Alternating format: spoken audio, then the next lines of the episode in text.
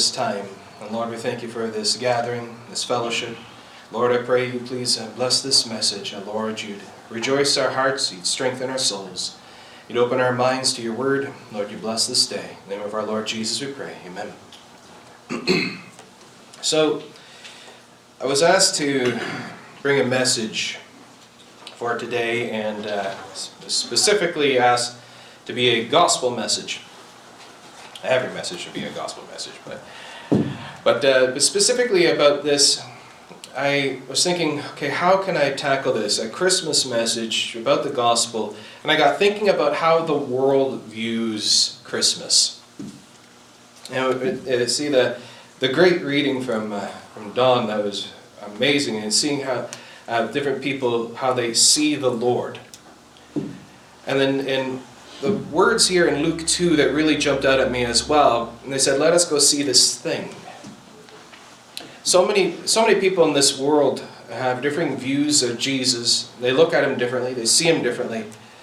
And especially at Christmas, we see the world, world loves baby Jesus. They love baby Jesus. Everyone loves the baby in the manger.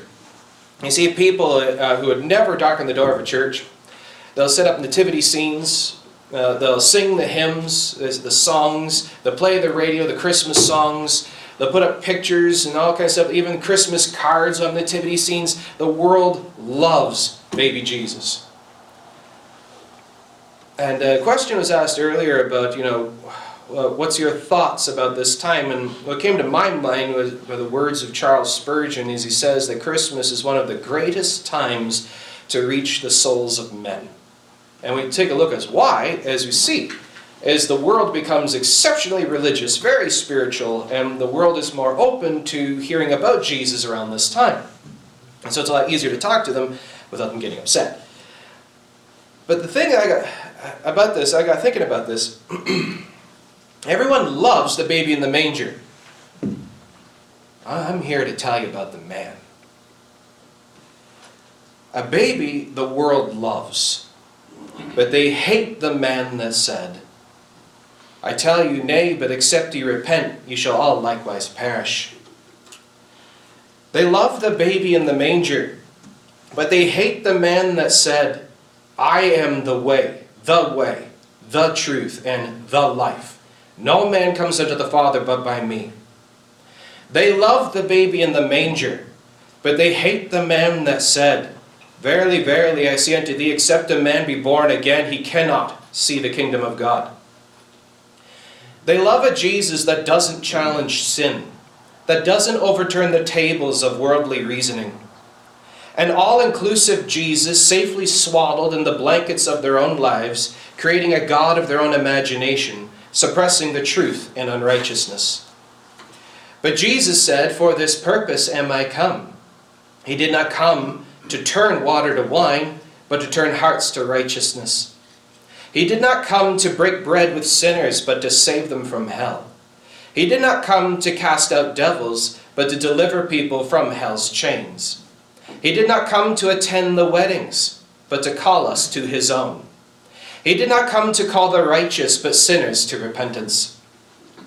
The purpose of his birth is to justify his life. God said that he would give us a sign to prove his promise that he would come to save us. The world focuses on the birth.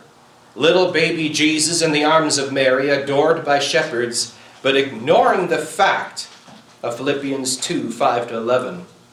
Let this mind be in you, which was also in Christ Jesus who being in the form of God, thought it not robbery to be equal with God, but made himself of no reputation, and took upon him the form of a servant, and was made in the likeness of men. And being found in fashion as a man, he humbled himself, and became obedient unto death, even the death of the cross. Wherefore God also hath highly exalted him, and given him a name which is above every name, that at the name of Jesus every knee should bow, of things in heaven, and things in earth, and things under the earth and that every tongue should confess that Jesus Christ is Lord to the glory of God the Father. You see, it all comes down to how do you see Jesus? Do you see him as baby Jesus? Do you see him as the man? How do you see him? We see how different religions see him, how different cults see him. We see him as just a prophet or he's just a man. As he's reading through the Gospels, some thought he was mad, possessed of devils. Others saw him as the Christ. Others saw him as just, just a wild man. But how do you see him? The, Lord's, the Lord even asks us this question But whom say ye that I am? He came to reveal sin, expose hell, to reveal the way, the truth, and the life. He came to die, to shed his blood, to give his life as a ransom for many. He was rejected, hated, mocked, and ridiculed, no longer a baby, but a man of sorrows, acquainted with grief. How quickly the world rejects this one they adored. Baby Jesus they loved, but then blaspheme his name. They kiss baby Jesus, but spit in the face of Christ. They have no problem bowing to baby Jesus along with the shepherds and the wise men, but then join the soldiers in beating the man with whips and crown him with thorns. He humbled himself for us, a meek and lowly Jesus, a, a Jesus gentle, meek, and mild, but the world hates a Christ that says, The time is fulfilled, the kingdom of God is at hand. Repent ye and believe the gospel. They love wearing crosses around their necks, loving the image of Christ's atonement, but they reject the point of it and join the people in mocking him. And how often you see that when you walk around town, you see people everywhere wearing cross earrings, cross necklaces, pendants. You see the, the fish on the bumper of their car. You hear them talking religious, they talk about God, but they don't know Him. They love wearing the crosses, they love all these things, but they reject the point. But in all this, he holds out his hands still, still calling and convicting, enduring the shame because of his so love. John 3:16 For God so loved the world that he gave his only begotten son that whosoever believeth in him should not perish but have everlasting life. And this so love of God is the self-sacrificing love of God. Greater love hath no man than this, than a man to lay down his life for his friends, and that's what God did. God did. God purchased the church with his own blood. God Almighty that fashioned the very tongue that is used to curse him. Oh, they loved the glorious promise of John 3.16. They loved the sound of his sacrifice for them. But just as long as you don't have to sacrifice anything, give up anything for him. John 3, 17 to 18. For God sent not his Son into the world to condemn the world, but that the world through him might be saved. He that believeth on him is not condemned, but he that believeth not is condemned already, because he hath not believed in the name of the only begotten Son of God. The condemnation, the wrath, the judgment, this is the purpose of the baby. That child was given that we might be justified by his death, that we might be redeemed by his resurrection. He came into this world to be despised and rejected, to be taken from prison and from judgment, to be cut off out of the land of the living, and to make his grave with the rich. A dead Jesus challenges nobody, but a living one, reigning on the throne, is despised. The kings of the earth gather themselves not to call him Lord, but to curse him and dethrone the King of Kings. Christmas Jesus, bundled and laying in hay, challenges nobody. The world even today joins in with the angels and sings of his birth. They love a non threatening Son of God, so long as he doesn't leave that stable. And this is the point. He grew up and gave gifts unto men. The greatest of all, the gift of God, which is eternal life through Jesus Christ our Lord. A gift of grace, not of yourselves, not of works, but of his own life's blood, redeeming us from the curse of the law, that through his name whosoever believes in him will receive the forgiveness of sins. To him, as it says in Acts 10:43, gave all the prophets witness. The angels did testify. The shepherds saw, the wise men worshipped, the dead were raised, the blind did see, the lame walked, the hungry were fed the lost are found. Are you blind or do you see? What are you seeing when it comes Christmas? What do you focus on? Do you only see the baby? Do you only see the nativity? Do you only see the, the Jesus, gentle, meek, and mild? Or do you see what's coming down the road? Why he came? What the purpose is? Why we believe in Jesus? Why do you believe in Jesus? Why do you love him? Because he's no baby anymore. He is the risen Lord. He did not come to bring peace, but a sword. The sword of the truth of Christ, the truth of the only way of salvation, the truth of the reality of our sin. That all have sinned, all are fallen away. There is none that doeth good, no, not one. There is only one that has any good, and that is God, and all of our righteousnesses are as filthy rags. But so long as you see your rags swaddling Jesus, you will never see the man. The Son of God, pierced with nails, speared in his side, crowned with thorns, atoning for your sin. Those are not infants' hands reaching out to grasp your fingers, but the nail scarred hands of the Son of God reaching to pull you out of the fire of hell.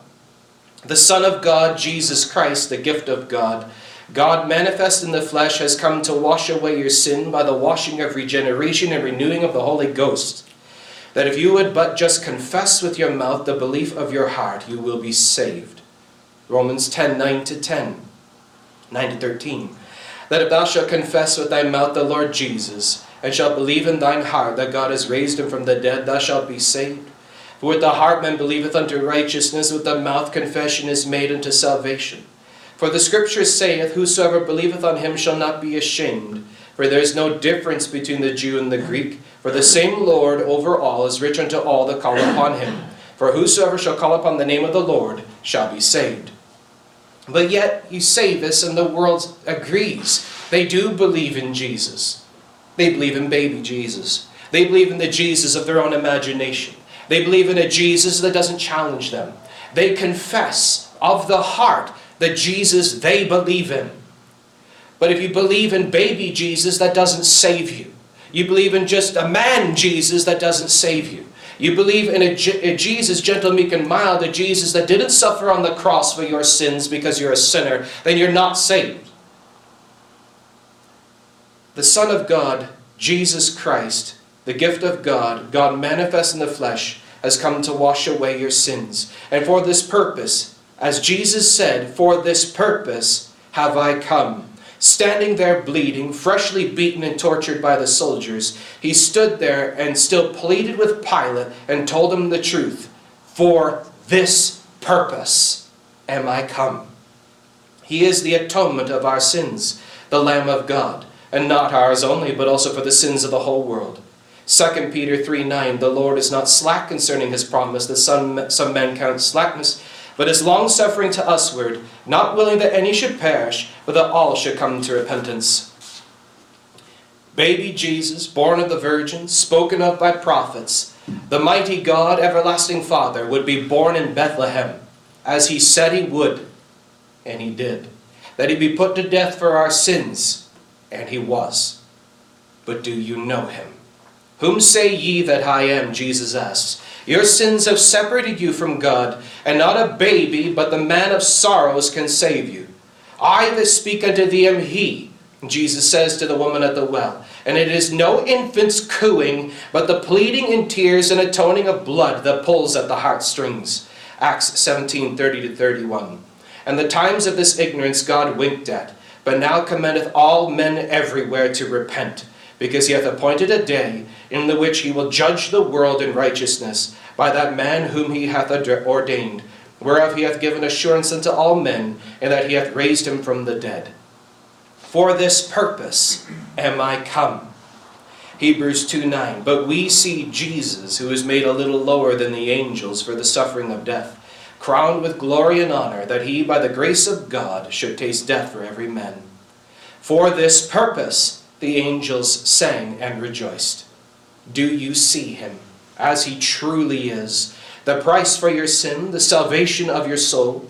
He desires that you would be the redeemed, purchased possession of his own, that you would repent and believe the gospel, for the kingdom of heaven is at hand. For what is your life? It is even a vapor that appears a little while and vanishes away. Boast not thyself of tomorrow, for thou knowest not what a day may bring forth. For what is your life? What is our life? What was His? Why are we here? We are here to serve Him, to believe in Him, who is the God above all gods, but our sins have separated us, and He desires that we come back to Him. Do you love the baby in the manger, but struggle to accept the Christ of the cross? Let today be the day of salvation. Call upon the Lord of Lords, that Son of David, Jesus of Nazareth, the baby of Bethlehem, the King of Kings, child of Mary, Son of God, belonged of of the prophets, gift of God, the Word which is God, that became flesh and dwelt among us. He is the God of grace, forgiver of sins, saver of souls, redeemer of men. And just as he is no longer in the manger, he is no longer in the tomb. He is risen, seated in glory, reigning as king, the child of Bethlehem, king of the Jews, God over all the earth, sung of angels, praised of saints, rejoiced of prophets. Do you know the man? What must I do to be saved? asked the jailer then. For this purpose am I come. Christ's response It is his purpose, his mission, foretold since the beginning, to save souls, to bring us to himself, to write our names in his book. But it is our sin that separates us. Like the great chasm between the rich man and Lazarus, it, this, our sin separates us from God. Your sin is weighty, pulling you down to hell, and it is His own life's blood that can free you if you would just but believe. Believe on the Lord Jesus Christ, and thou shalt be saved, said Paul to the jailer.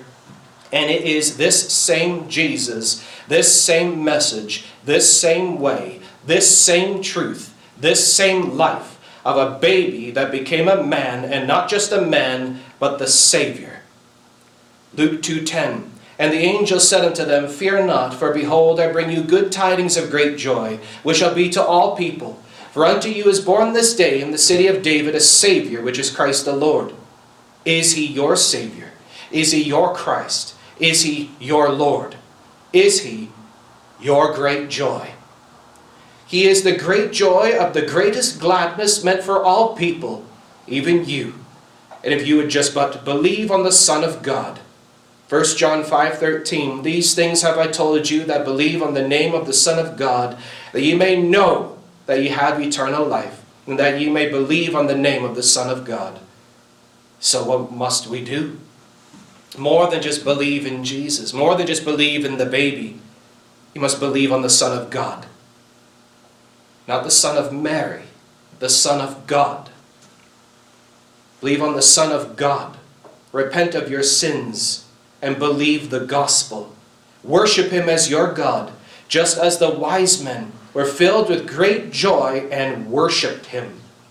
Let it be that you love not just the baby in the manger, but that you love him as your God and Savior too, for he first loved you. 1 John 4 9 to 10. In this was manifested the love of God toward us, because that God sent his only begotten Son into the world, that we might live through him. Herein is love, not that we loved God, but that He loved us, and sent His Son to be the propitiation for our sins. Behold the Lamb of God, John the Baptist declared, not at the manger, but at the Jordan, before the people, declaring repentance and salvation. We point to Jesus, we point to baby Jesus in this time, that people might understand who He grew up to be, why He came. A lot of people see Jesus, they love Jesus, they worship baby Jesus, but they don't want to listen to the man. And as John the Baptist pointed out, Behold the Lamb of God, he followed it up with the message of repentance, declaring repentance and salvation, making the crooked way straight. Let our crooked, darkened hearts fall before the feet of Christ in repentance and belief. Let us be filled with the great joy that the Son of God has come, just as he said he would, that, that he came and that he fulfilled his purpose, opening the way of salvation through his name, that all who call upon the name of the Lord Jesus would be saved. And to wrap this up, 1 John 5:20, and we know that the Son of God is come, not has, he is, he is here today. And he's here asking that you would believe on him. that you would join the, the wise men, join the shepherds in kneeling at him, at his feet, filled with the great joy of the understanding of the good news of the gospel of Jesus Christ, that you would believe on him and be saved. You would join the shepherds, join the angels, join the wise men in rejoicing, filled with great joy, the message of gladness that He has given us an understanding. Do you understand that you're a sinner and that you must be saved? That we're all sinners. That we might know Him, that is true, for He is the only truth. That we might know Him. Do you know Him? And it's more than a head knowledge, it's a heart belief. And we are in Him, that is true. Are you in Him? Are you sure? This could be your last Christmas. Do you know for sure that if you're to die today, you'd be in the presence of God. And we are in Him, that is true, even in His Son, Jesus Christ. This baby in the manger, this is the true God and eternal life. Our Father, we thank you for this day, this time. And Lord, we ask that you please reach the hearts of the people, Lord, that all hearers might know that there is a God, that they might understand thee, the only true God. Lord, that you please open the hearts and the minds, and you bless this time. In the name of our Lord Jesus, we pray. Amen.